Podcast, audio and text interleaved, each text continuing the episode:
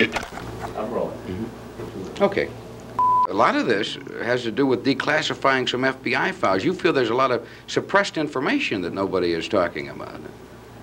Well, I know there's, I think a lot of these information has been put under seal in Washington, D.C.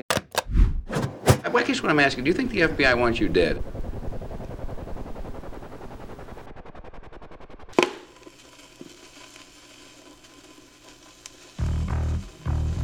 April 4th, 1968, Dr. Martin Luther King Jr. was standing on the second floor balcony of the Lorraine Motel. The time was 6 p.m. And as King was standing there, he noticed one of his favorite musicians standing in the parking lot below, Ben Branch, a saxophonist from Chicago. So King leaned over the railing and yelled down in a playful tone to Ben Branch to make sure that he plays the song Oh Precious Lord later that evening at their rally. Play it real pretty, he said.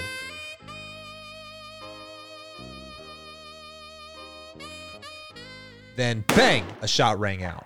Most everybody standing around thought it was a firecracker that went off, but when people who were standing nearby saw Dr. King's foot hanging over the ledge, it was now clear the firecracker was actually Dr. King being shot. And in less than two minutes, dozens of police and firemen were on the scene because there was a fire station conveniently located directly across the street. Trying to figure out what happened, many of the cops started yelling, Where did the shot come from? Where did the shot come from? And in that moment, this photo was snapped where as you can see many of the people standing nearby were pointing towards the buildings across the street. And after some initial investigation, police quickly concluded that the shot must have come from the rooming house across the street which was located above a restaurant called Jim's Grill, where several witnesses claimed that they saw a well-dressed white man running out of the building and driving off in a white Mustang. And this is also where police conveniently found a large bundle of random objects sitting in front of the storefront which is right next door called Knipe's Amusement. And they found this bundle only seven minutes after the shot was fired. Inside of this bundle were the following objects four bullets, a transistor radio, binoculars, a copy of that day's newspapers, some toiletries, and a Remington 760 Game Master rifle with a pump action 30-06 caliber that had one empty shell casing inside, indicating it had only been shot one time. Within days, the police had traced fingerprints found on that rifle back to a man named James Earl Ray, a fugitive who had been on the run for the last year after escaping prison in Missouri, where he was serving a 20 year sentence for robbing a grocery store. And after a two month long worldwide manhunt for the man who shot Dr. King, James Earl Ray was found at a London airport with a fake Canadian passport using the identity Ramon George Sneyd, one of 17 different aliases that he was found to be using in order to evade police. What's interesting is all 17 of these aliases were actually real people who conveniently happen to look exactly like James Earl Ray. And on March 10th,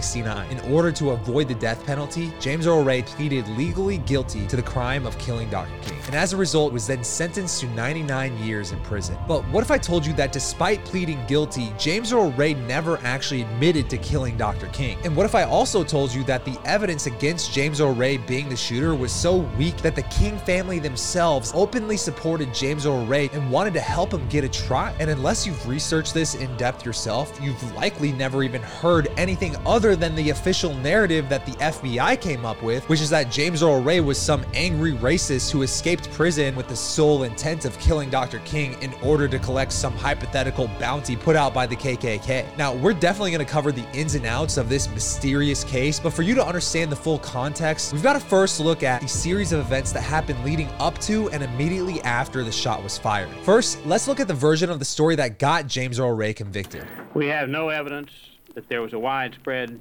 plot. The evidence at this time indicates that uh, it was the act of a single individual.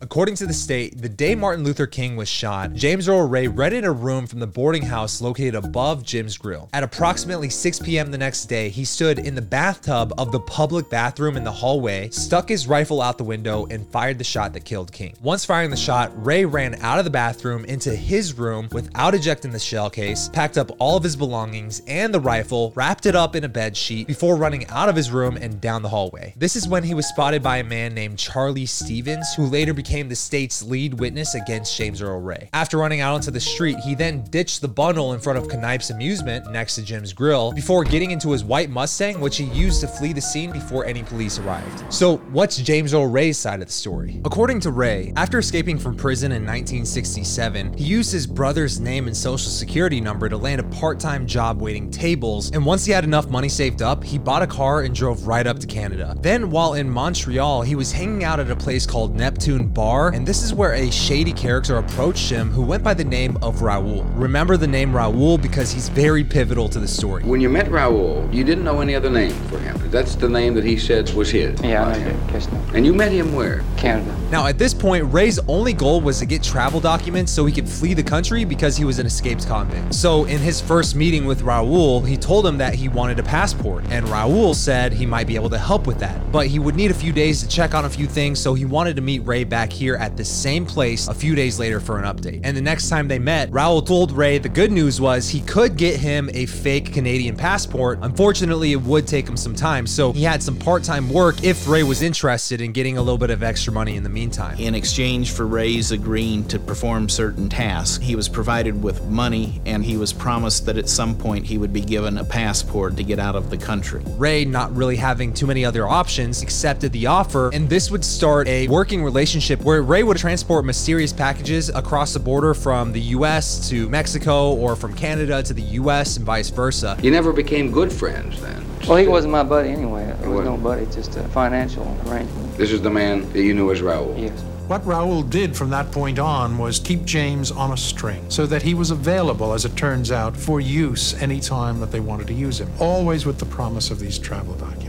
Eventually, once Raul figured he could trust Ray, he gave him an extra $2,000 to go and buy himself a white Mustang. When he got that white Mustang, he wanted Ray to meet him in Birmingham, Alabama, where he was getting prepared for a big gun deal with a group of Cubans coming up. The scenario that he developed was one which involved the purchase of a sample weapon that he, Raoul, would show to these gun runners. So the story went. So when Ray got to Alabama, Raul told him, I want you to go down to this gun store and buy a 30 caliber rifle. So that way he could use it as a sample for whatever gun deal he was going to do with these Cubans. And Ray did just that. He marched right into the store, talked to the gun clerk who was standing behind the counter, and told him that he wanted a deer hunting rifle because he was, quote, going hunting with his brother. And that's when the clerk recommended that Ray buy a 243 Winchester rifle with a scope. Ray happily purchased the gun under the fake name Harvey Lowmeyer, but when Ray went to go give him the gun, Raul immediately got mad because it was not a 30 caliber rifle like he had originally asked for. So he demanded Ray go return the rifle and exchange it for the right gun, which is a 30 caliber Remington rifle. So Ray, following orders like he had been for months, went back to the store, talked to the exact same gun clerk and said, "Hey, I bought the quote wrong gun and I'd like to exchange it." He then exchanged that gun for the same rifle that would eventually be found in the bundle. From the people who witnessed his purchase of the rifle in Birmingham, he was confused about what he wanted, didn't know what he wanted, bought the wrong rifle. He didn't know the first thing about rifles. And now that Ray had the correct rifle in hand, he delivered it to Raul on April 3rd, 1968, the night before Martin Luther King was assassinated. And after taking the gun, Raul said that the deal with the Cubans was going to be going down the next day, so he wanted James Earl Ray to meet him at a place called Jim's Grill at around 3:30 p.m. the following day. Well, how did you and Raul get into Memphis? Did you come up together? No, uh, we met at a motel there, New Rebel, I think it was. And when he went to drive into Memphis, he actually got a flat tire. So he had to pull over, replace the flat tire with a spare tire, almost running late. Once at Jim's Grill, Raul instructed Ray to go upstairs to the rooming house and rent an overnight room because they might be in town for a few days. That's when Ray rented a room from the owner of the rooming house, Bessie Brewer. And before he could get settled in, Raul told Ray, go clear out for a while. It might be a few hours, so why don't you go see a movie or something? So shortly before six, Ray left the room. According to Ray, when he left the rooming house, he didn't actually go to the movies, but rather drove to a nearby gas station to see if they could fix his flat tire. And when he did, the gas station attendant told him that he was too busy, but if he wanted, he could come back in a few hours. There's witnesses now that say that you were at that filling station. Is that your story? You were at this gas station getting a tire change or repair? Yes, I'd had a flat tire the night before that. So Ray, with the white Mustang, started to drive back towards the rooming house, and it was now shortly after 6 p.m. And you were going back to pick up this man that you say is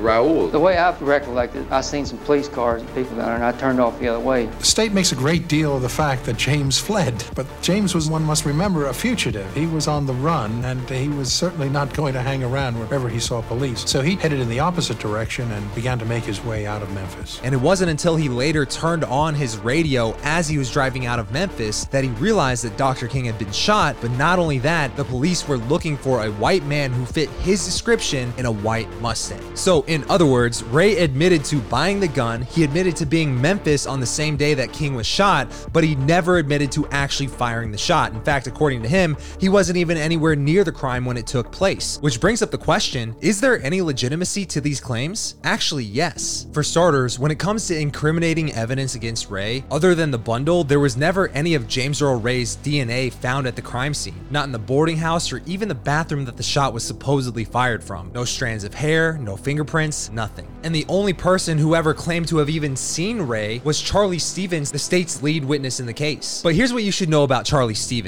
At the time, he was kind of known to the locals as the town drunk. And on the day that Dr. King was shot, two people independently saw Charlie Stephens and both corroborated the fact that he was so stupidly drunk that he could barely stand. One of these people was Lloyd Jowers, the owner of Jim's Grill, who actually kicked Stephens out of his restaurant that afternoon shortly before the shot was fired. I just got to work at 4 o'clock. He was too drunk for me to sell him beer, so I sold him two quarts of beer to go. And the second person who saw Charlie Stephens was a cab driver named James McGraw, who was actually called to come pick up Charlie Stephens because he was so drunk from the rooming house above Jim's Grill. When I go up there and he was so drunk he couldn't get out of bed. And I turned around and left one all him. Before I got down to the train station, it come over the radio that Martin Luther King had got shot. Now, one of the interesting things that McGraw would later testify and claim that he saw was when he went up the stairs, he saw that the bathroom door was wide open and that there was nobody in there. And this is around five minutes before the shot was fired. And that's when McGraw got back in his cab and started driving away. And basically, as soon as he pulled away, the shot was fired. So if Charlie Stephens, the guy who claims he saw James Earl Ray running out of the rooming house with a bundle shortly after the shot was fired, was too drunk to have witnessed anything, then how on earth did he become the state's leading witness in the case? You're not gonna believe this. After Dr. King was killed, the FBI put out a police sketch of what they thought James Earl Ray looked like, along with a $100,000 bounty for anybody who could come forward and identify the man in the picture. So, in order to claim the bounty, Charlie Stephens, the town drunk, came forward and was basically like, Yeah, I saw him. He was running out of the rooming house with a bundle. Yet, because the case never actually went to trial, he never got the chance to testify in a court under oath in front of a jury. What's crazier is years later, when Charlie Stephens was being interviewed by a TV reporter, the reporter pulled out an actual headshot of James Earl Ray and was like, Is this the man you saw? I can't even make this stuff up. Roll the clip. Mr. Stephens, what do you think of that picture? Does that look like the man?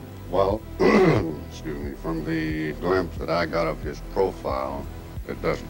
He's too heavy, his face is too full, he has too much hair, and his nose too wide. So, what about the bundle with the gun and Ray's fingerprints? Harold Weisberg, an assassinations investigator and author of the book Frame Up, was one of the first people to cast doubts on the legitimacy of the bundle. That's ridiculous. He's required to have gone to his room in the flop house and picked up the widest collection of junk bobby pins.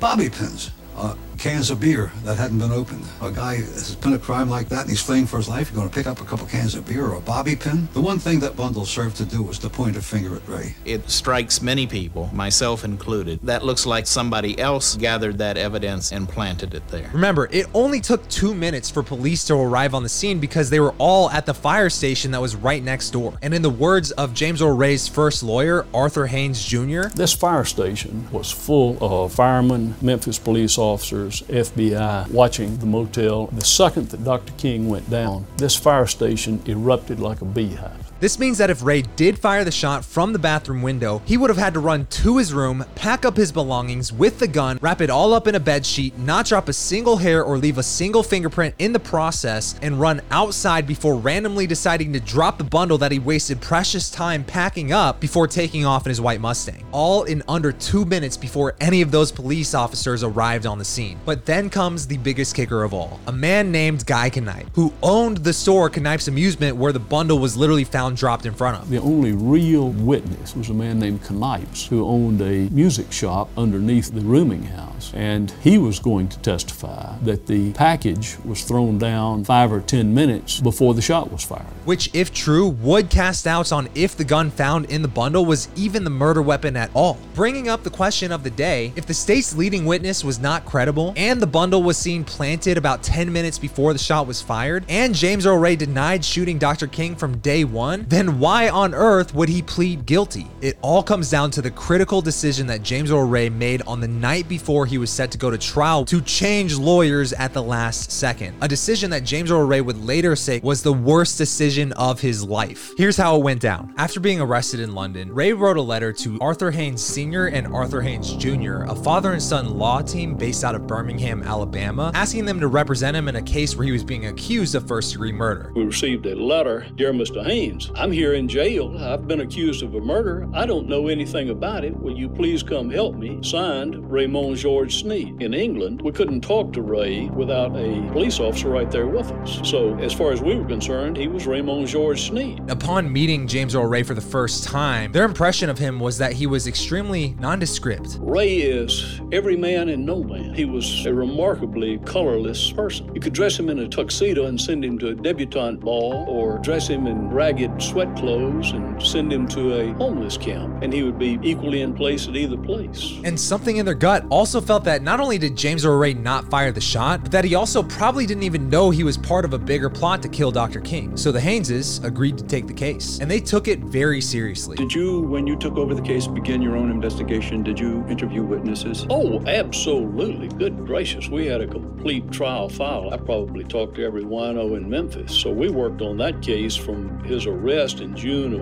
1968 solidly until the trial in the fall of 68. And you thought you had a pretty good chance going to trial? We were absolutely confident. There was only one issue though payment. You see, James clearly didn't have any money to pay them with, and the Haneses didn't have the means to take the case pro bono, so Arthur Hanes Jr. suggested that they work out a deal with an investigative reporter that he knew, William Bradford Huie, who was writing for Look magazine at the time. Huie felt that Ray's side of the story could potentially make a good book one day, so in return for having exclusive rights to Ray's side of the story, Huie agreed to pay for Ray's defense as well as give him royalties for any future book sales. We encouraged him to hire Huie, the author, because Huie had every credential being in Dr. King's camp, and he was in the middle of a series of articles for Esquire. Ray, who originally reached out to the Haneses in the first place, agreed to take the deal. And while preparing for the trial, there was only one thing that James Earl Ray and the Haneses happened to disagree upon, and that was if he should testify at his own trial. You see, James Ray had this vision for being able to look the jury in the eye, tell him his side of the story, and prove that he was innocent and had nothing to do with this. But Arthur Hanes Sr. knew from his previous law experience that if Ray took the stand, the prosecutors would try to bury him by focusing so much on his prior criminal history. That's the only impression the jury would have of Ray. So they told Ray straight up they don't think it's a good idea for him to testify at his own trial. Our view of it was that we wouldn't know whether Ray was going to need to testify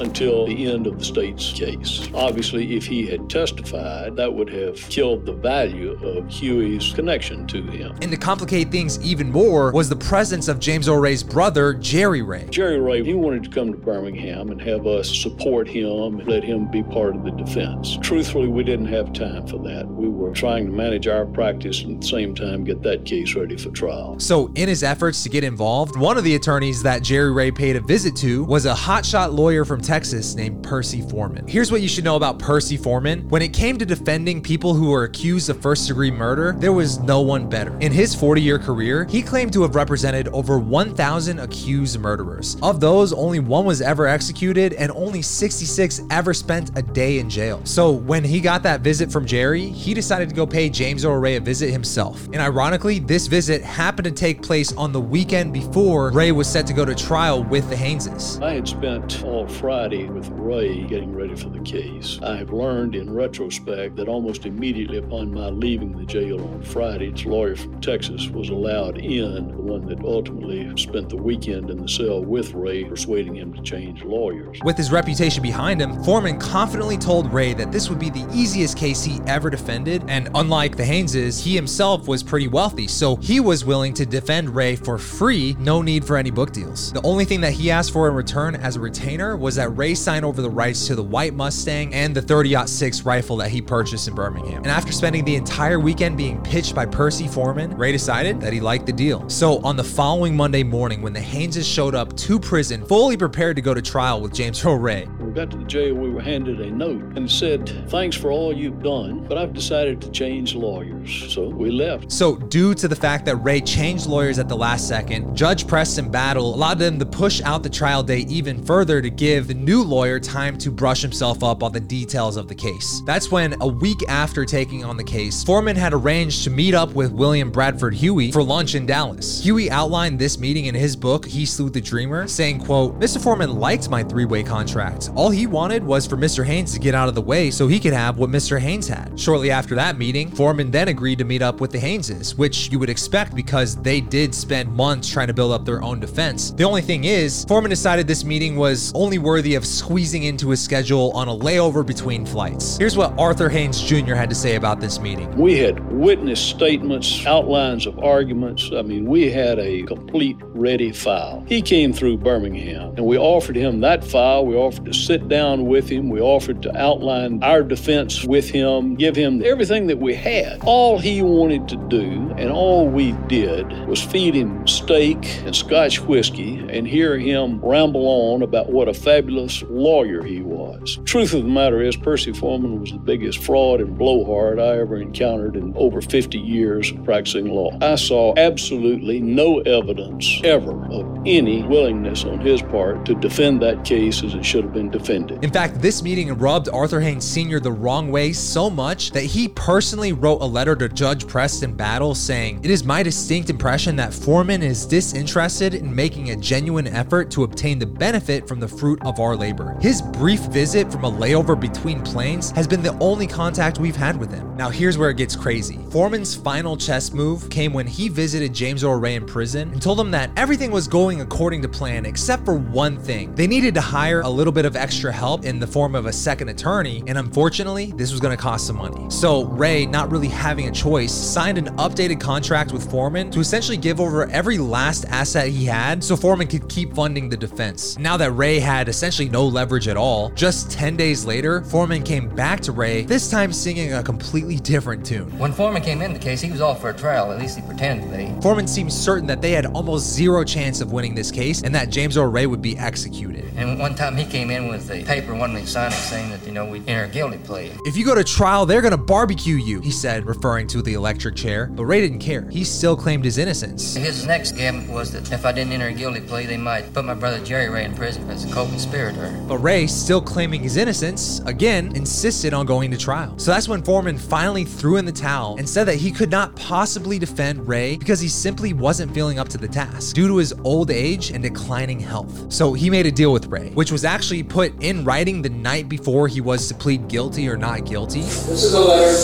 from his counsel on the eve of trial, March 9th, 1969. And when was the guilty plea? Right around it. As a record, was March 10th, the following day. Since Foreman was no longer willing to represent Ray, he agreed to pay James Earl Ray's brother $500 so they could take that money and then go hire another lawyer on the condition that, quote, the plea of guilty and sentence going through on March 10th, 1969 without any unseemly conduct on your part in court. And this letter offers him $500. What conditions was he offered $500? He pleads guilty to going to embarrassment in court.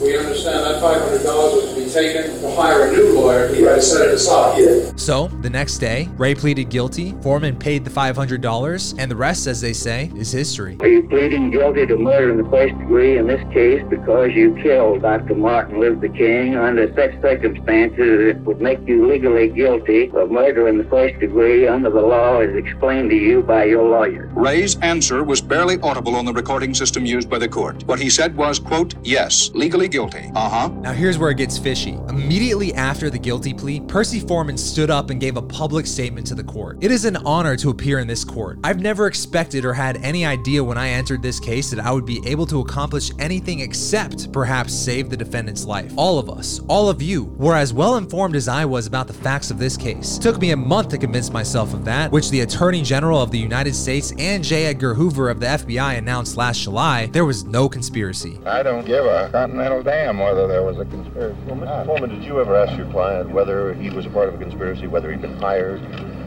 No, I never asked him uh, that, but I asked him enough other questions to convince me that he was not. Did you ever feel that you could ever do more than save his life? Never at any time, and so told him from the day I came in. Yup, Foreman, who had always been so confident this would be a slam dunk for Ray's defense, was now acting like he did James Earl Ray a favor by saving his life. And not to mention, the plea deal that James Earl Ray ended up getting was actually worse than the original plea deal he was offered when he was still working with the Haneses. Were you ever offered a plea bargain? Oh, absolutely. We were offered a better deal that he took. So if Percy Foreman genuinely felt that the best he'd ever be able to do was avoid the death penalty, then why would he feel the need to insert himself into the case, claiming it'd be the easiest one he ever defended? Did we ever wonder why and how Foreman got in the case? Only every day from that day until the day my father died. Either way, three days after the guilty plea, James Earl Ray wrote a letter to Judge Preston Battle asking if he could reverse the guilty plea and go to trial. He also mentioned in this letter that he was coerced into pleading guilty in the first place by his former lawyer who was no longer representing him. Now, typically in these types of situations, judges are known to be okay with going to trial in the interest of properly seeking justice. But unfortunately for Ray, Judge Battle would never even get the chance because just three weeks later, he was found slumped over his desk dead from a sudden heart attack, ironically leaning over the papers to reopen Ray's case. So, Ray was taken off to prison, no trial. Someone mentioned to me that Tennessee law says that when a new trial motion is filed and the trial judge dies, it's automatically a new trial. Why, why hasn't that happened?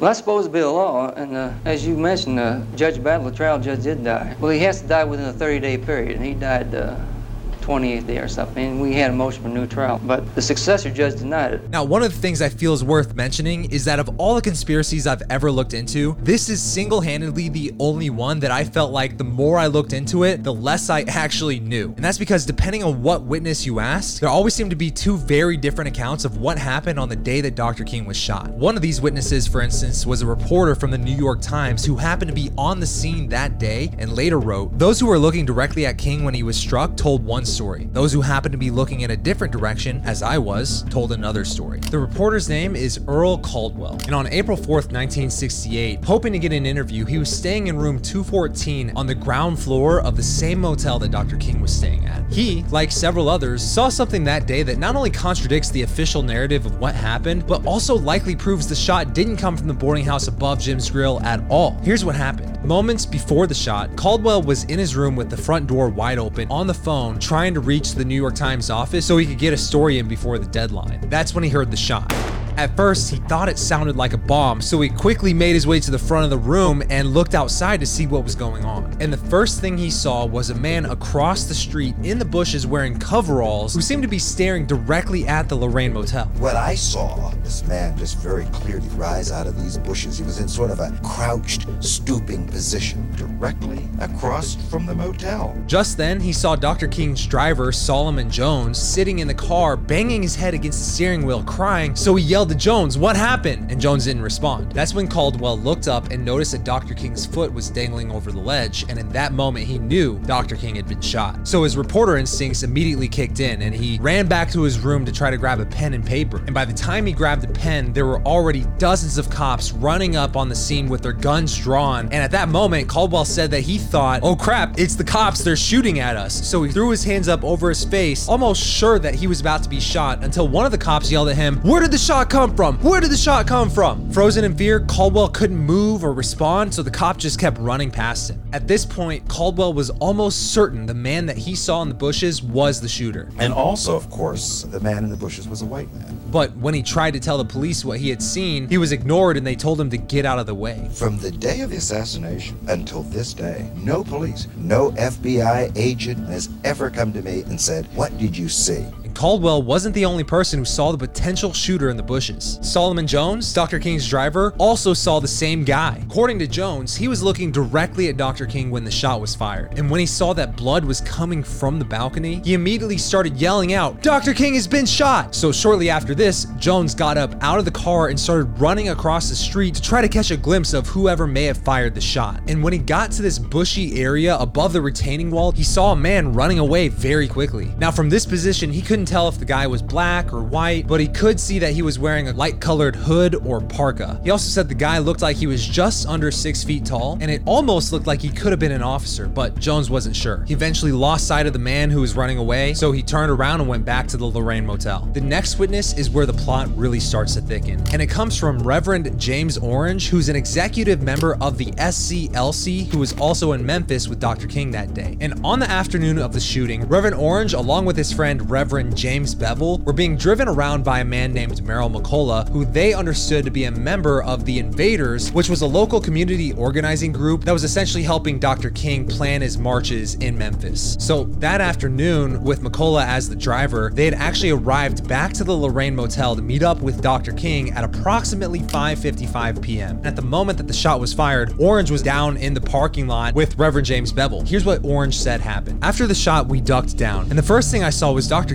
Leg dangling over the balcony. When I saw the leg, that's when I looked back and saw the smoke. It couldn't have been more than 5 to 10 seconds. The smoke came up out of the brush area and on the opposite side of the street from the Lorraine Motel. I saw it rise up from the bushes over there. From that day to this time, I have never had any doubt that the fatal shot, the bullet which ended Dr. King's life, was fired by a sniper concealed in the brush area behind the derelict buildings. I also remember then turning my attention back to the balcony and seeing Marrell McCollough on the balcony kneeling over Dr. King looking as though he was checking for life signs. Now, remember this picture I showed you earlier? The one of all the people pointing across the street? Well, this man right here who's leaning over Dr. King is Marrell McCollough, the first man to get to Dr. King after the shot was fired, which is kind of weird when you think about it because he was in the parking lot below, but within seconds had responded so quickly that he had run up the stairs and was already checking Dr. King for life signs before anybody else who was standing nearby could even process what happened. Years later, when the government did their own internal investigation into the assassination, files were released that confirmed McCollough was actually not a member of the invaders at all. In fact, he was just a cop for the Memphis Police Department who had gone undercover by infiltrating the invaders. And by the time this information was found out, McCollough had already been promoted to the CIA. Here's where it starts to get crazy. The very next day, in the middle of an active crime scene, a sanitation crew was brought in by the city that very morning to cut down all the trees and all the bushes behind Jim's grill. The same bushes that at least four witnesses saw the potential shooter hiding in, and the same trees that likely would have removed any realistic line of sight from the bathroom where the shot was supposedly fired anyways. I questioned the guy who was the head of the Public Works Department. I said, Who ordered you to cut down the bush? He said,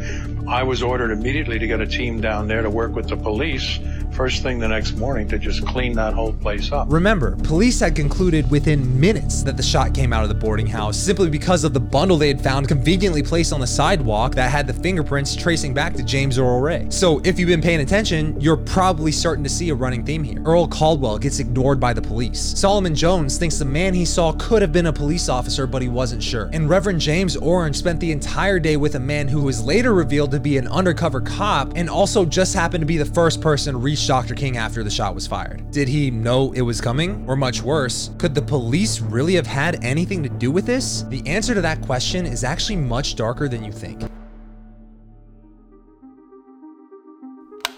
This is Philip Melanson, a former political science professor and author who specialized in assassinations. And when looking into the assassination of Dr. Martin Luther King, he noticed a few red flags with the movements of the police tactical units that were assigned to Dr. King on his final visit in Memphis. You see, usually the Memphis Police Department would have six tactical units assigned to King, with each unit containing about four to five cars and two officers per car. Usually, when King would come to Memphis, well, maybe I'd have maybe 20 men within that block. Purpose of these were mostly for riot and crowd control, and they were each given specific instructions to stay within a five mile radius of the Lorraine Motel. But on the morning of the assassination, four of these tactical units were pulled back outside of that five block radius, which is a major security flaw that ended up being likely how whoever the shooter was got away in the first place. He actually interviewed Sam Evans for one of his first books, where Evans not only admitted to being responsible for pulling back the police units, but he also said that he only did this at the request of someone from Dr. King's party who had called and requested that they remove the security detail from the Lorraine Motel. And if true, this never actually made sense to Melanson because less than a week prior to Dr. King being assassinated, he had led a march in Memphis that had turned into a violent riot. For someone in the SCLC to have instructed, quote unquote, the Memphis police to move back those tactical units would be laughable in that situation, and it's absurd to think that the Memphis Police Department would have acceded to that request. These tactical units were riot control forces that were there to keep the lid on the Lorraine and monitor King. So, if someone from Dr. King's party was requesting less security, the police likely would have increased their presence rather than blindly followed the request. Wasn't there some suggestion that they were pulled back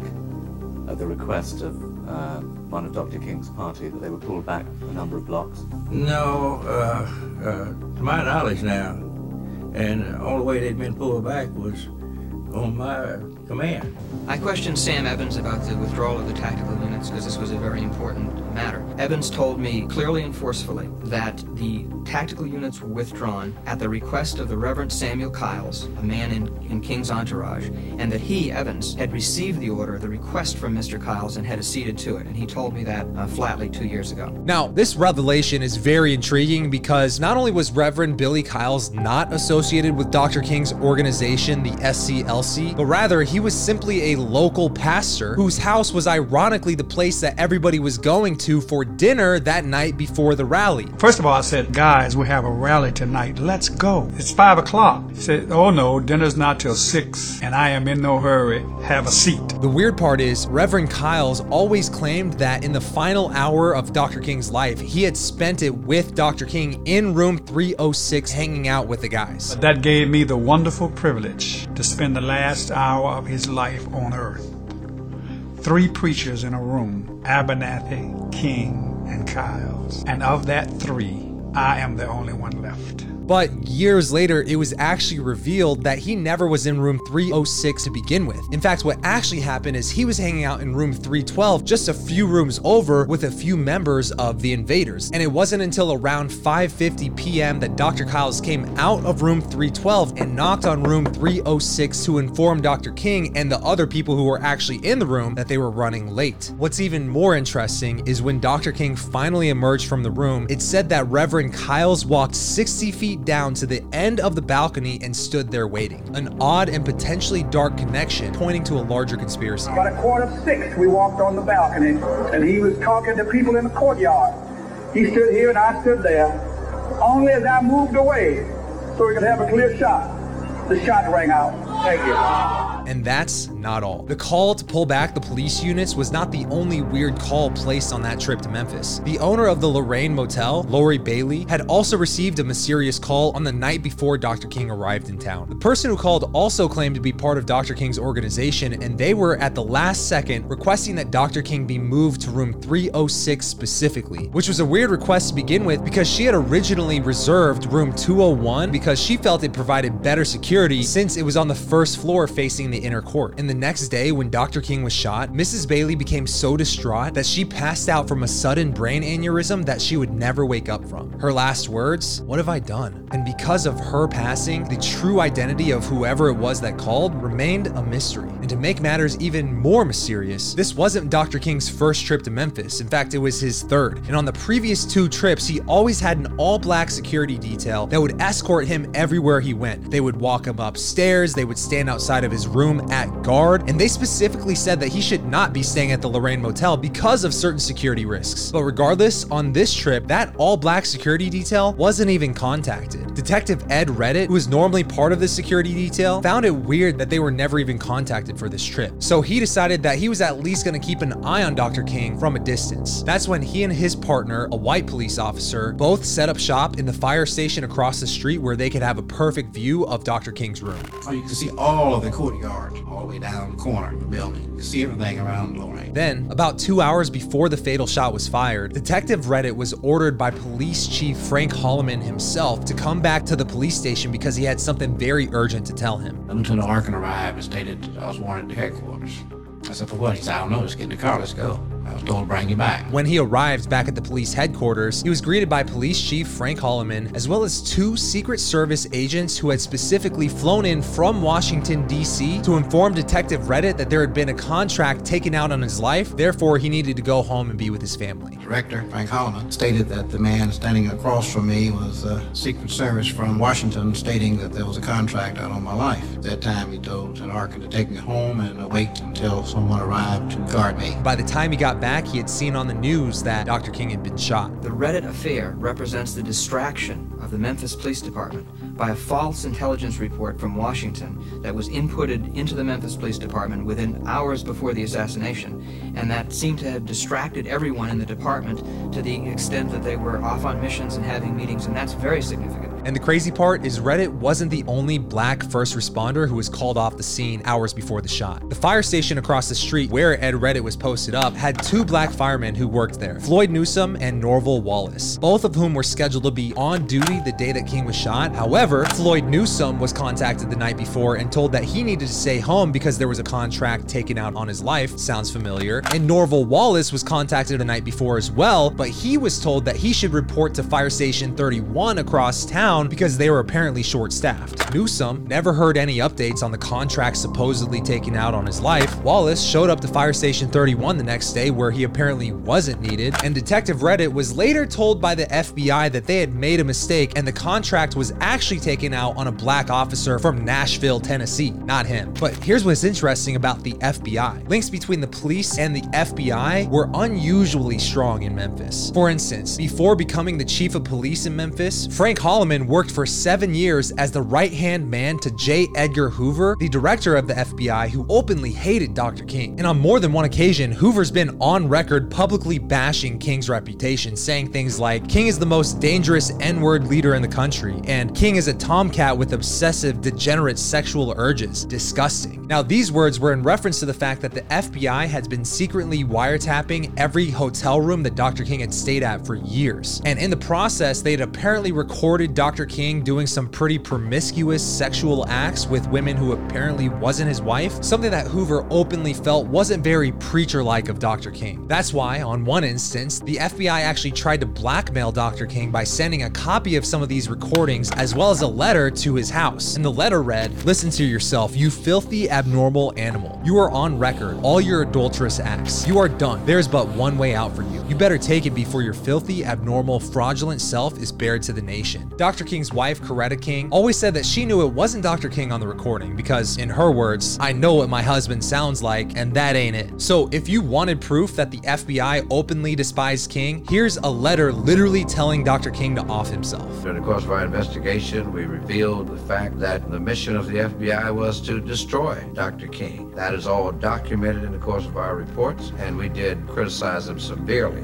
for the illegal, unconstitutional way in which his civil rights were violated. In fact, in 1978, 10 years after the assassination, Congress formed a group called the HSCA, which stood for the House Select Committee of Assassinations, whose only goal was to investigate the deaths of both JFK and MLK. And despite so many unanswered questions, by the end of it, they concluded that James Earl Ray was guilty and likely acted alone. But this conclusion never set right with many of the witnesses. For instance, Detective Redditt, before he was set to testify, was grilled for eight hours straight behind closed doors. And after a full day of hostile questioning, he was starting to get the vibe that they wanted him to change his side of the story altogether. So at the end of it, he told them, I came here as a friend of the investigation, not as an enemy of the investigation. You don't want to deal with the truth. And that night, Redditt received a phone call from one of his friends in Washington, D.C., who told him, Man, your life isn't worth a wooden nickel. The following day, Redditt would give his public testimony that he later said was a complete setup. According to Redditt, before the hearing, we looked through a book to look at the questions and answers. So, in essence, what they were saying was this is what you're going to answer to, and this is how you're going to answer. It was all made up, all designed, questions and answers, what to say and what not to say. A total farce. Another witness for the HSCA was William Sullivan, the FBI's Assistant Director of Intelligence. Days before he was set to testify against J. Edgar Hoover, he was shot and killed in the woods near his house in what authorities called a hunting accident. And a 20 year member of Congress, Walter Fauntroy, who was on the subcommittee of the HSCA, when he started looking into the FBI's direction, he subsequently found an electronic bug in his TV and telephone. Fauntroy later testified about this, saying, It was apparent that we were dealing with very sophisticated forces. And despite the findings from the HSCA that there was no government conspiracy to kill Dr. King, James Earl Ray, like before, still claimed his innocence. When you look at a murder, you look at three things who had the motive, the means, and the opportunity.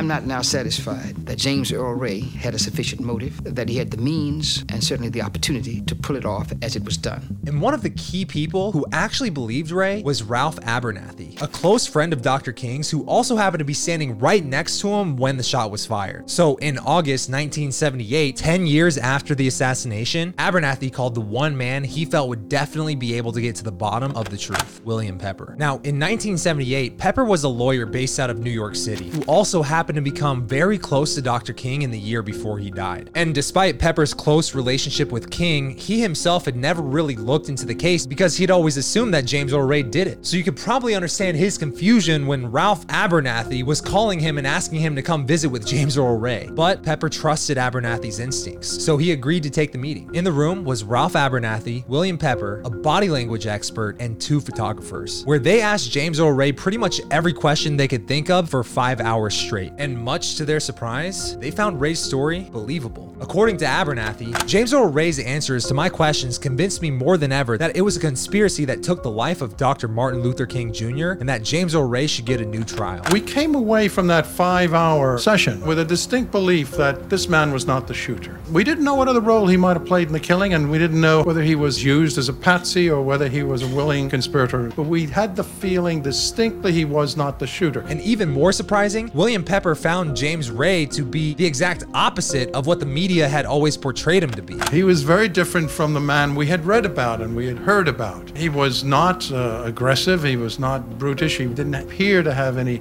traces of overt racism. In fact, he was docile. He was quiet, even shy. But before Pepper would agree to represent James Earl Ray, he first wanted to make sure that not only did James Earl Ray not fire the shot, but that he also didn't knowingly play a role in Dr. King's death. But he raised so many questions in my mind about the official story and his own guilty plea scenario that I decided I would start to look into this. So that's why Pepper would spend the next few years traveling between Memphis, Tennessee, and visiting James Earl Ray in prison because he was looking into basically every lead from Ray's side of the story. And it became a slippery slope. Because the deeper I got into it, the more questions I found and I couldn't answer. So I kept going and going. And that's when Pepper met a man named John McFerren. McFerren owned a local grocery store just outside of Memphis, and as part of his Thursday routine, every Thursday at 5:15 on the dot, he would go to a place called L&L Produce, owned by local mobster Frank Liberto. And on the afternoon of April 4th, 1968, when John McFerren arrived to L&L Produce, he had heard a conversation that would break this case wide open. Would you describe what you did when you arrived at the Coming in from the north side, there's a little small office. And when I got in 10 to 15 feet of this office, when the phone rang, Latch picked it up. Latch said, that's him again. He gave it to Mr. Beto. And Mr. Beto said, shoot it. You can just say what he said. Shoot the son on the back. Then, when Liberto hung up the phone, he noticed that McFerren was standing there and he told him to just go on and get his stuff. Then, when I was coming back out, the phone rang again. Latch picked it up and give it to Mr. Beto.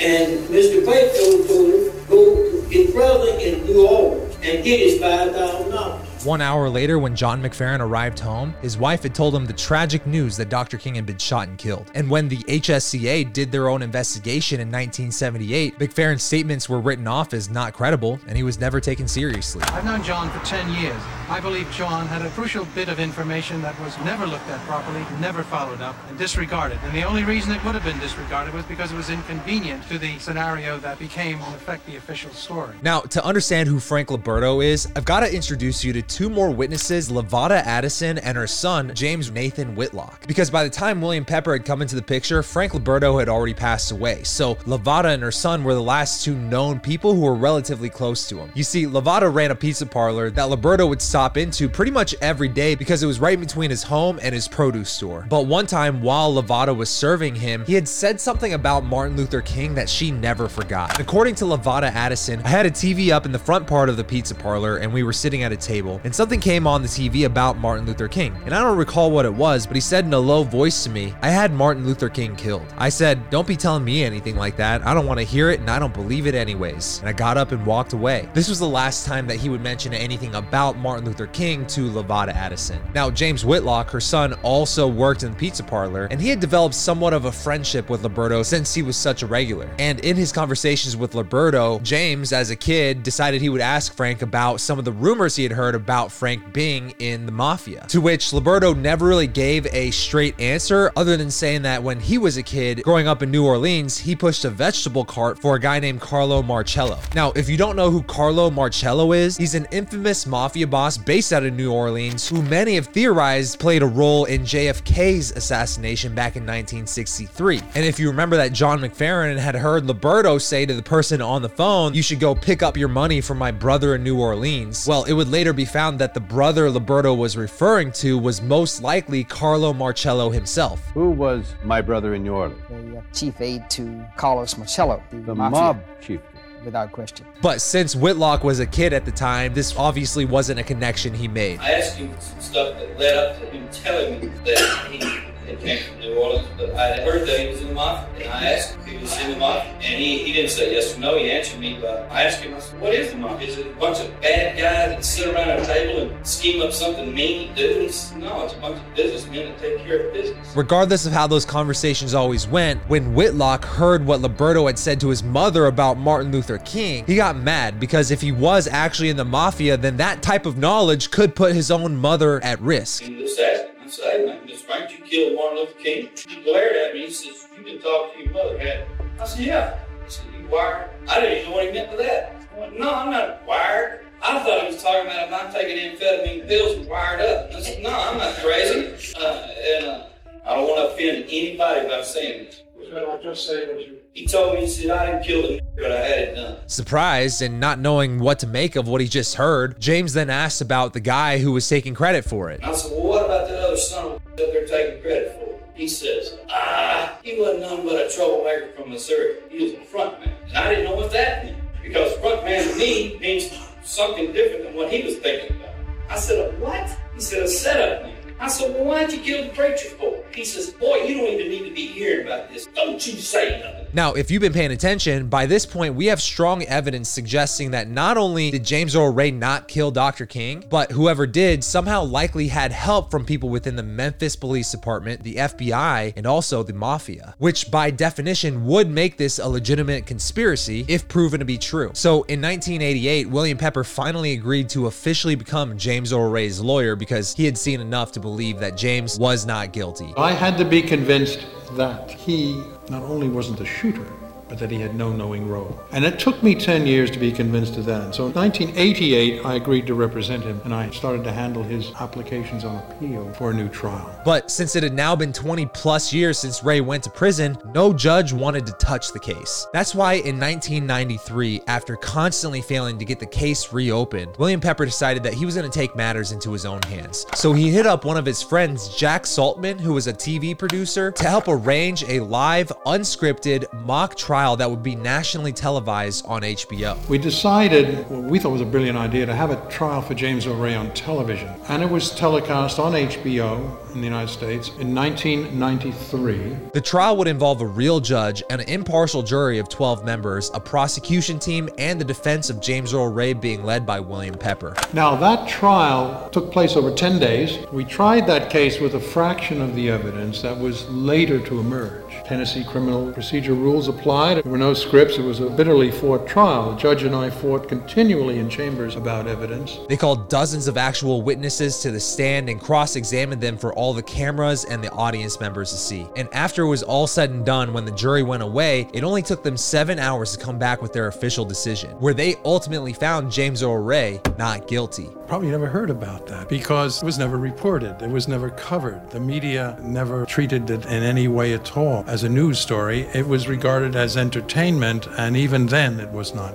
It was not covered. So, despite the win, James Earl Ray still had to serve his 99 year sentence. The only thing we got from it was no further forward in terms of getting James out of prison, but new evidence. New witnesses started to come forward and one of these witnesses was Betty Spates. In 1968, Betty Spates was a 17 year old black girl who worked full time at Jim's Grill. Additionally, at only 17 years old, she was also having an affair with the owner of Jim's Grill, Lloyd Jowers, who we had actually met earlier when he kicked Charlie Stephens out of his restaurant for being too drunk on that afternoon. Some of the most significant evidence was against a guy called Lloyd Jowers. Now, Lloyd owned Jim's Grill, and Jim's Grill backed onto the Lorraine Motel, and it was the cafe in the ground floor of the rooming house, which James Earl Ray rented a room on the instructions of Raoul. On the afternoon of April 4th, 1968, Betty claims that when she showed up for her shift around 6 p.m., she noticed that the door to the kitchen was closed, which was not usual. So she went into the kitchen where she noticed that the back door that led to the bushes behind Jim's grill was wide open, something that was also unusual. Betty thought the worst. She assumed that Lloyd probably was out there with another woman, so she went towards the door to see who was back there, and at that moment, she heard what sounded like a loud firecracker. Seconds later, Lloyd came running through that back door and into the kitchen, looking white as a sheet and carrying a smoking rifle. He looked like he had stuck his finger in his socket. Lord hair was standing up, and he looked like somebody had drained all the blood out of his body. He was so white. Oh, he was so white. He had been on his knees.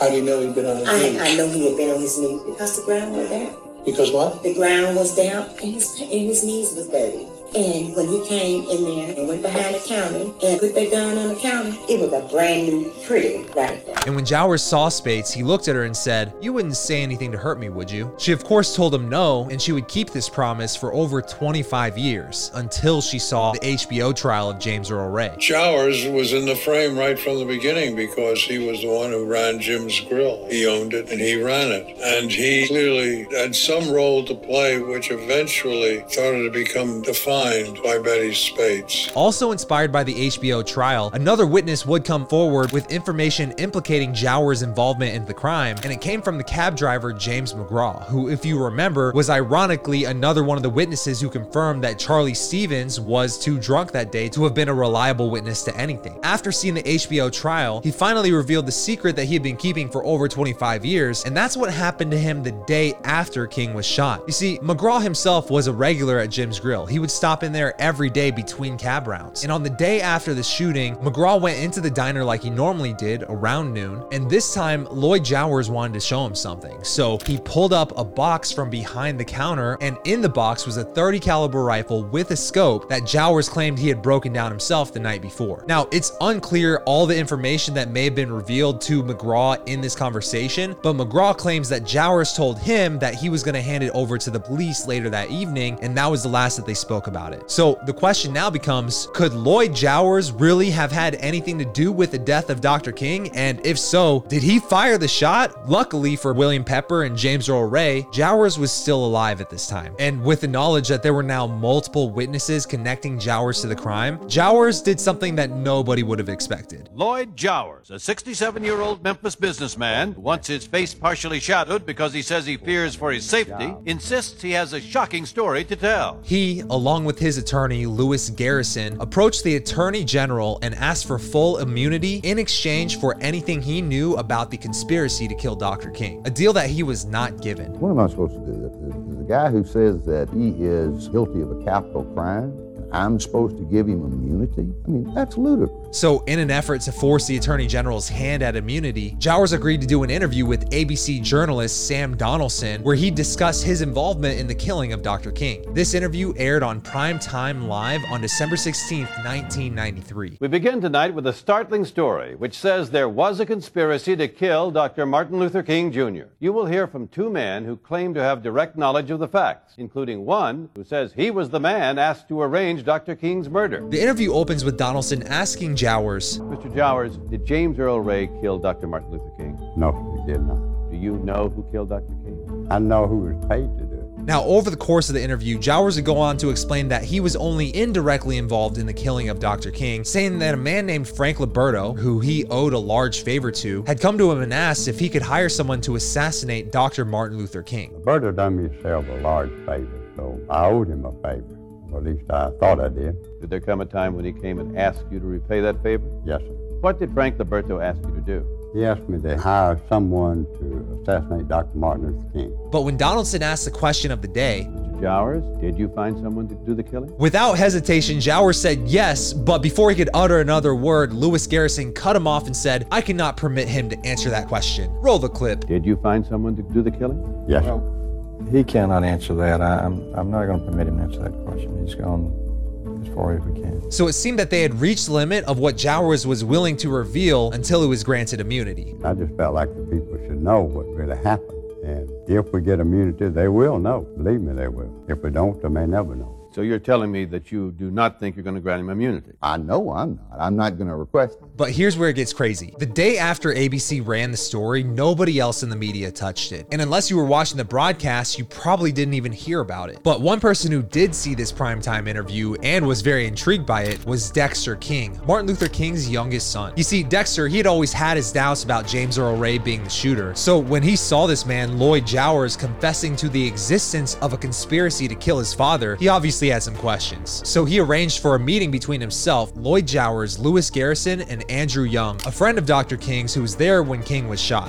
Ambassador Young, as a result of the family's awareness and concern, were you asked to participate in a meeting with an individual, Mr. Lloyd Jowers? Yes, I was.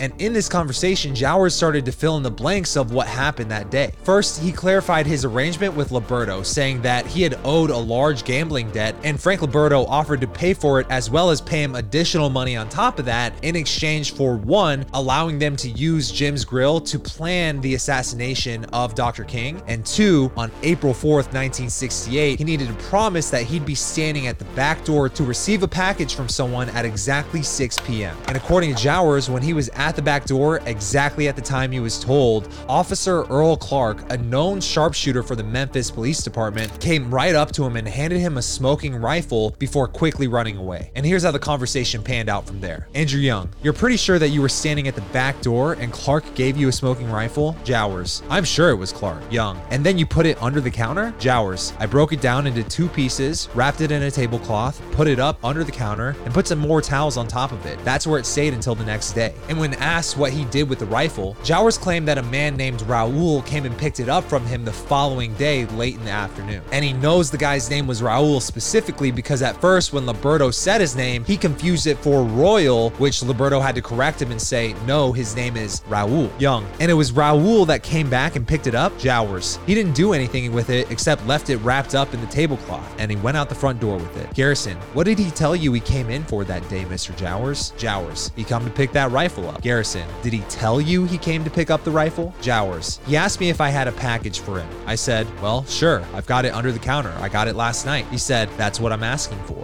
He was real short about it. Like if I wasn't gonna give it to him, he'd blow me away. Anyway, I give it to him, and that's the last I seen of him. But here's where the interview got really juicy. When Garrison, Jowers' own lawyer, asked him about who was in attendance at the meetings where the assassination was planned. Lewis Garrison to Lloyd Jowers. You told Mr. King before about a meeting that was held in your place where some people identified themselves as police? Jowers to Dexter King. Yeah, do you remember me telling you about these policemen meeting there? Dexter King. I do. Garrison. The CIA and FBI too. Jowers. The CIA and the FBI were there, but they weren't there the same time all those policemen were there. But that wasn't unusual. If a policeman came in, it would be Johnny Barger or Earl Clark or someone like that that would just stop in for a minute. Dexter King. So did you ever overhear anything that they were saying or did you have a sense for what they were meeting about? Jowers. I wouldn't know what the meeting was about, what was discussed, I couldn't say. Of course, I would only get a word now and then from going by the table. Garrison. How many times was Marrell McCollough in there before this meeting? Jowers. How many times was he in there? I can't remember. He could have been in there when I wasn't even around. Garrison. But you saw him in there several times? Jowers. I saw him several times, sure. Garrison. He was introduced to you as a police officer, wasn't he? Jowers. Yeah.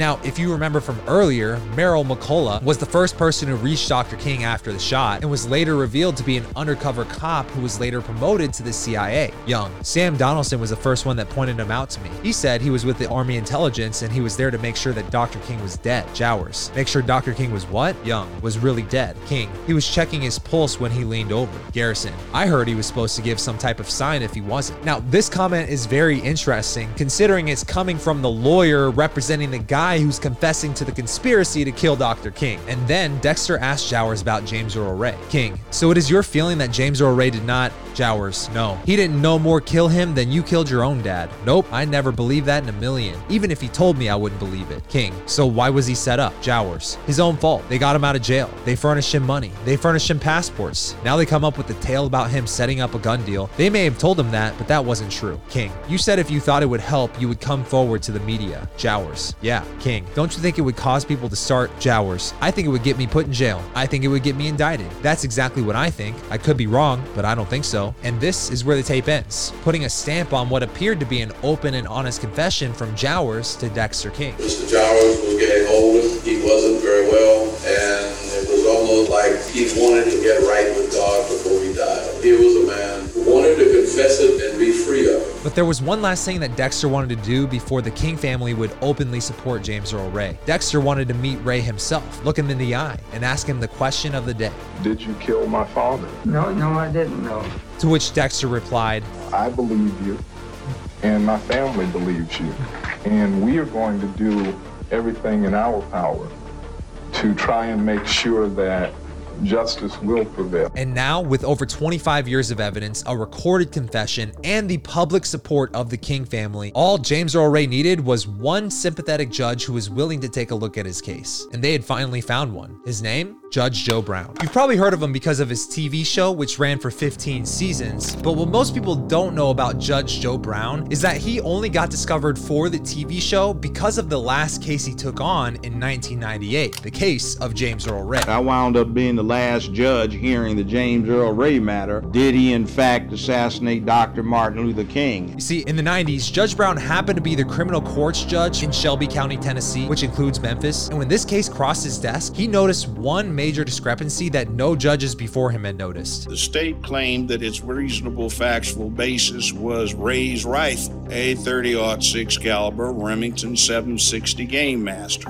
a pump rifle. The interesting thing is, is that the FBI claimed that they could not make a ballistics match between Ray's rifle and the bullet they pulled out of King's body. According to the FBI's files, they claimed that they did test the gun, but the results were inconclusive because the slug found in Dr. King's body was too distorted to properly test. However, there's one criteria that up to that point nobody had raised, and that was since the FBI could not make a ballistics match, there was absolutely nothing in the record that said Ray's rifle was the murder rifle, except the prosecutors for Shelby County. So all they could really conclusively say was that a 30 caliber rifle was found and a 30 caliber bullet had killed King. The fact that the bullet markings are said to have been consistent with having been from the, the rifle means absolutely nothing. It was also consistent with several million other rifles of the same kind. So after looking at the obvious lack of ballistics evidence against James Earl Ray, Judge Brown decided that he'd try to get Ray's case reopened. The first step, order the rifle to be retested for ballistics. After hearing testimony from ballistics experts,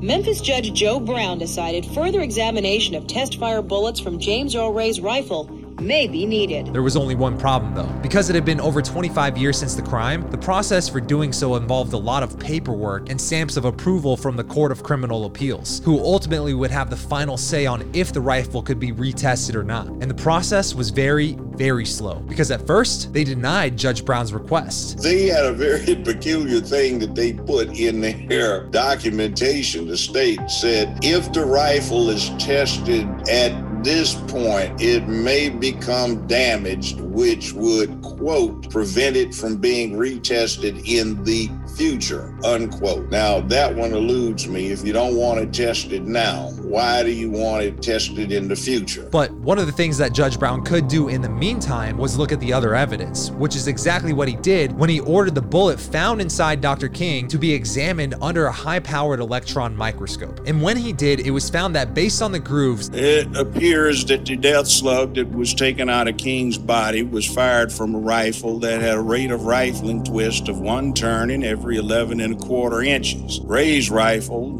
for those who are interested, had a rate of rifling twist of one turn in 10 inches. If you've got an 11 and a quarter inch rate of rifling twist, you're talking custom barrel. And James Earl Ray, I assure you, had no access to anybody making custom barrels at that time. Additionally, when examining the scope found on Ray's rifle, Judge Brown also found that it had never been sighted. Somebody down here in Memphis decided to test fire that rifle the day after the King killing, and at 100 yards, it was hitting six feet to the right and four feet low. So the rifle was never sighted in. In other words, it literally wouldn't hit the broadside of a barn, let alone somebody's head. So, to Judge Brown, this was more than enough circumstantial evidence to get the case reopened. In a motion to reopen this matter filed by the petitioner with a claim that there is new scientific evidence that may be capable of establishing that the petitioner is actually innocent. Is that what we're here for today? But before he could get any conclusive ballistics testing done, let alone reopen the case, after three years of presiding over Ray's appeal of the guilty plea, the Tennessee Court of Criminal Appeals removed Judge Brown from the case altogether, claiming that he had become too biased towards Ray. Well, they removed me from the case. They said I was biased toward James Earl Ray, which I found rather astonishing. If anybody knows me, me being biased in favor of a self-avowed racist and bigot is just absolutely disgusting as a concept. But what I've always tried to do is be fair, impartial, neutral, and detached straight down the middle. And sometimes or another that upsets people when things don't go as they expect them to go. So you were removed from the case by whom? Tennessee Court of Criminal Appeals. So, unfortunately for Ray, it seemed that the one judge who would have been willing to help him was no longer able to. And not to mention, by this point in time, Ray's health was rapidly declining. As an old man, he had contracted liver disease and was subsequently turned down for a liver transplant that William Pepper had arranged for him to get. Prison doctors have said without a liver transplant, Ray has only months to live. That continues to heighten the King family's concern. Ray may never tell his version of the truth in court. I put in an application to the court to allow him to be transported to the University of Pittsburgh where the operation would take place. He qualified, he met all of their criteria. Uh, we offered to pay all the expenses, of course, and he was denied the liver transplant that he needed to live. Then, in 1998, James Earl Ray passed away while serving his 99 year sentence. It was a sad day, not just because Ray died in prison as they were convinced an innocent man, but it also meant that their family would most likely never get the closure they wanted of a full, legally sanctioned trial for who actually killed Dr. King. And it has always been a feeling that there are many unanswered questions that have not been addressed. So for many years, we um, avoided this issue. I guess you could kind of say we've been in denial. And that's when William Pepper got a bright idea. An idea that was so crazy, it just might work. You see, Pepper had realized that they didn't need James Earl Ray's presence to have the trial at all. As it stood, they had a recorded confession from a guy claiming to be involved in the conspiracy to kill King. So his idea was to sue Lloyd Jowers and other unnamed co conspirators from the government for the wrongful death of Dr. King. believe that the FBI had uh, something to do with that conspiracy. It seems to me that the surveillance that my husband underwent as he traveled around the world by the FBI and the things that have already been revealed that are on record point toward the FBI having certainly known what was happening. The only downside was that if they decided to go through with this idea, it would have to be done in civil court and not criminal court. And not to mention, it would likely come with a lot of media scrutiny bashing targeting the King family. For Mr. King to be misled into believing in mafia conspiracies uh, is so unfortunately ignorant of the real history. Dexter? I, I met Mr. Ray. He is not a segregationist. I've met segregationists. This man was not born in the South as the media portrayed at the time. The fact of the matter is he was born in Illinois. I met his family. They are not people who strike me as racist. The fact of the matter is, this man was set up. So, in 1999, one year after James Earl Ray passed away, and 41 years after the death of Dr. King, the King family, being represented by William Pepper, the former lawyer of James Earl Ray, went to trial against Lloyd Jowers. A trial for Mr. Ray is our last hope to reveal the truth about my husband's assassination and bring about at least some sense of closure to the pain we have endured as a family over unanswered questions surrounding this tragedy. The trial lasted 30 days, and over 70 witnesses were called to the stand. People like Art Hanes, Earl Caldwell, Solomon Jones, Ed Redditt, Floyd Newsum, James McCraw, Betty Spates, Judge Brown, and many more. We clearly laid out all of the evidence we had at that point in time that had never been made available to the criminal court or an evidentiary hearing. And by the time it was all said and done, the jury only took 59 minutes to make their final decision. When they returned, the courtroom was crowded with spectators, almost all black, and Judge James Swearengen read the verdict aloud. In answer to the question, did Lloyd Jowers participate in a conspiracy to do harm to Dr. Martin Luther King? Your answer is yes. Do you also find that others, including governmental agencies, were parties to this conspiracy as alleged by the defendant? Your answer to that one is also yes. Victory.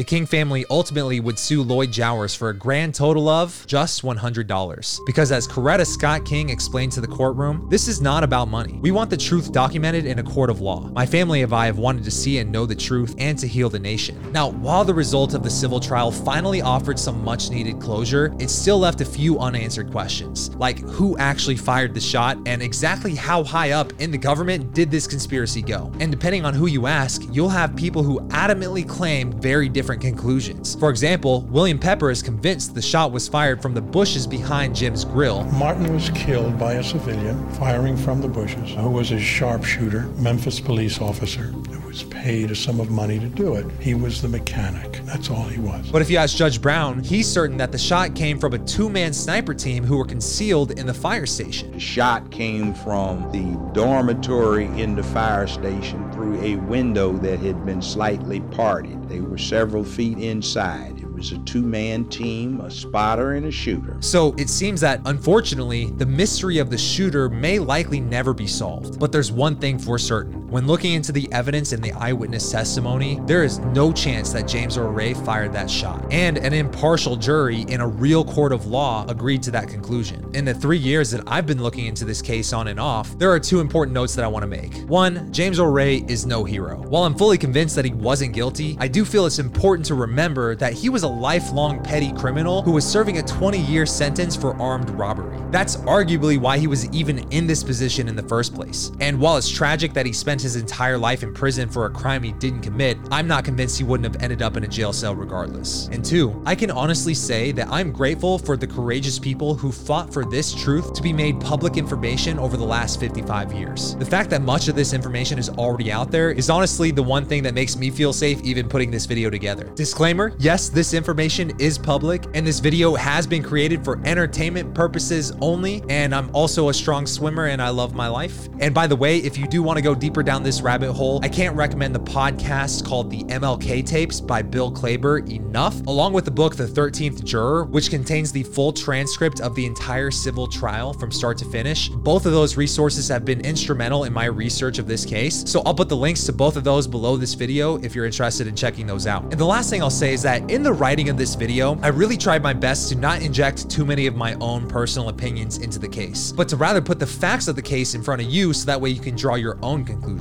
Personally, I just think it's tragic that the wrong information of what happened to Dr. King is still taught in schools to this day. And in the words of David Morphy, the only jury member who was willing to make a statement after the civil trial, there was an overwhelming amount of evidence and just too many odd coincidences. Everything from the police department being pulled back, to the death threat on Redditt, to the two black firefighters being pulled off, even them going back to that point and cutting down the trees. Who in their right mind would go and destroy a crime scene like that the morning after? It was just very, Very odd. And if you think this case was odd, just wait until you see this video right here about the hidden room under the Sphinx that could rewrite history.